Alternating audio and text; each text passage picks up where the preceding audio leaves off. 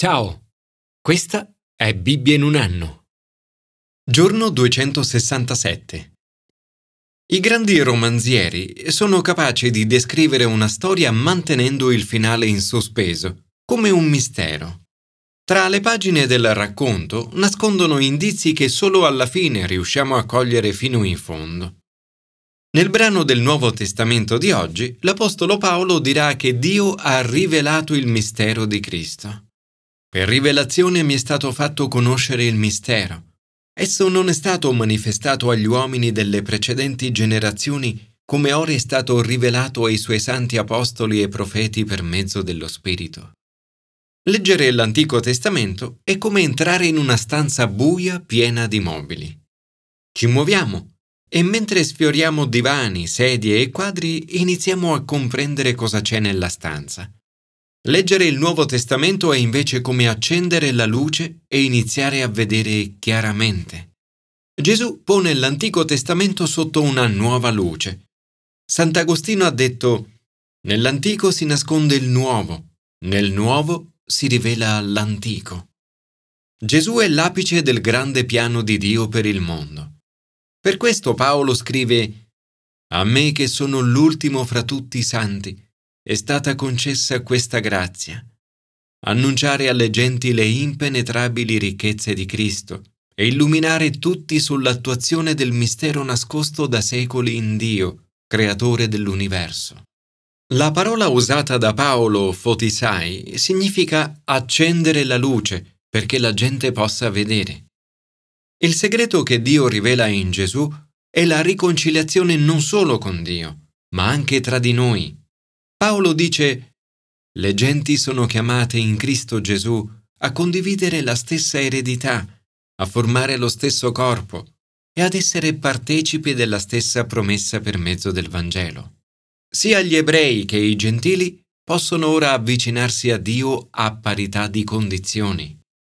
Se siamo in Cristo, siamo tutti riconciliati con Dio gli uni con gli altri, indipendentemente dalla provenienza, dall'etnia, dal contesto sociale e culturale.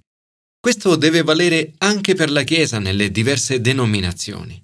Cattolica, ortodossa, protestante, pentecostale e così via. Nell'Antico Testamento ne vediamo solo alcuni accenni. Il mistero è in qualche modo nascosto. Ora però in Cristo è stato rivelato. Commento ai sapienziali la sapienza di Dio si è rivelata. La conoscenza è buona. Grandi sono le opere del Signore. Le ricerchino coloro che le amano. Ma la sapienza lo è ancora di più. La sapienza è il giusto uso della conoscenza. Il salmista scrive, Principio della sapienza è il timore del Signore. La vera sapienza inizia con il rispetto, la riverenza, l'onore e l'adorazione di Dio. Santo e terribile è il suo nome. Come altri autori dell'Antico Testamento, egli intravede questa sapienza. Vede la grandezza di tutto ciò che Dio avrebbe fatto. Vede che il Signore è benevolo e compassionevole. Si rende conto che Dio ama e vuole redimere il suo popolo. Ma la sua conoscenza verso le altre nazioni non è ancora stata svelata dalla rivelazione di Cristo e del Vangelo. Esso non è stato manifestato agli uomini delle precedenti generazioni. In Cristo queste altre nazioni vengono incluse nell'amore di Dio e diventano parte della sua Chiesa. Come vedremo nel brano del Nuovo Testamento di oggi, questo è il modo in cui la multiforme sapienza di Dio si rivela. Signore, Aiutaci nella Chiesa a rivelare la molteplicità della sapienza di Dio attraverso la riconciliazione delle persone con te e fra loro. Commento al Nuovo Testamento. La potenza di Dio si rivela. Ti piacerebbe che la tua vita fosse al servizio di Dio e utile ai suoi scopi? Ti piacerebbe fare la differenza nella vita delle persone? In famiglia e con gli amici, a scuola, all'università o sul posto di lavoro, nella tua nazione, nel mondo. Questo brano non solo rivela il mistero di Cristo, ma anche come la nostra vita possa avere enormi effetti positivi sul mondo che ci circonda. Paolo parla di Dio come di colui che in tutto ha potere di fare molto più di quanto possiamo domandare o pensare. Ma in che modo? Paolo aggiunge, secondo la sua potenza che opera in noi. Ma da dove viene questa potenza? 1. Dal Vangelo. La potenza non deriva dalla posizione sociale, dalla ricchezza, dal titolo o dalle circostanze della vita. Paolo era un prigioniero. Non viene neppure dalla grandezza umana. Paolo dice, sono l'ultimo fra tutti i santi. Non deriva dal dominio sulle persone. Scrive, sono divenuto ministro, cioè servo.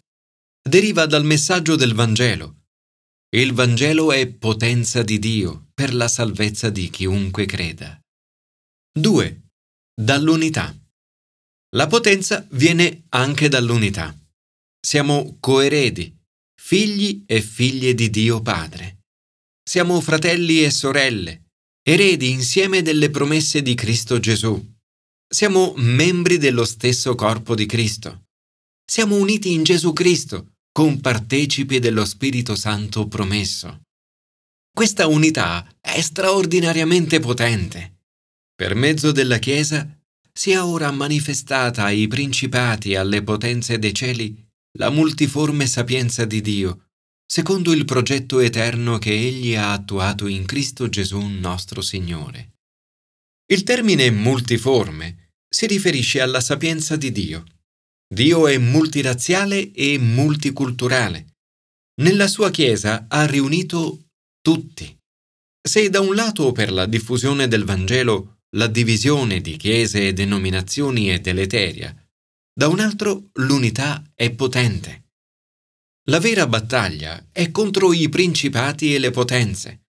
Questi poteri operano attraverso le strutture e le istituzioni economiche, sociali e politiche della società umana e dell'intero cosmo. Ogni volta che una persona si riconcilia con Dio e con i suoi fratelli e sorelle in Cristo, i demoni urlano e gli angeli gioiscono. Nell'unità la multiforme sapienza di Dio si rivela. 3. Dallo Spirito Santo. Paolo prega perché Dio ci conceda, secondo la ricchezza della sua gloria, di essere potentemente rafforzati nell'uomo interiore mediante il suo Spirito. Che il Cristo abiti per mezzo della fede nei vostri cuori. E perché siate ricolmi di tutta la pienezza di Dio. 4. Dall'amore di Dio. Ti capita mai di percepire la grandezza dell'amore di Dio per te? Paolo prega perché, radicati e fondati nella carità, diventiamo capaci di comprendere con tutti i santi quale sia l'ampiezza, la lunghezza, l'altezza e la profondità dell'amore di Cristo che supera ogni conoscenza e perché possiamo essere ricolmi di tutta la pienezza di Dio. Signore, oggi ti chiediamo di essere ricolmi di tutta la tua pienezza. Commento all'Antico Testamento. L'amore di Dio rivelato. Nell'Antico Testamento e in particolare in Isaia troviamo accenni meravigliosi all'amore di Dio e a come esso si estenda non solo al popolo di Israele, ma a tutti i popoli della terra. Nel brano di oggi troviamo uno di questi accenni. Il Signore dice pace, pace ai lontani e ai vicini. Paolo sembra interpretare questi passaggi di Isaia come un'anticipazione di ciò che sarà compreso in seguito riguardo ai gentili e il piano di Dio su di essi. Isaia prosegue mostrando come il popolo di Dio sia chiamato a riflettere questo amore straordinario, ad esempio nel servizio ai poveri e agli emarginati. L'attività religiosa da sola non serve a nulla. Dio è alla ricerca di un amore che possa sciogliere le catene inique, togliere i legami del gioco, rimandare liberi gli oppressi e spezzare ogni gioco.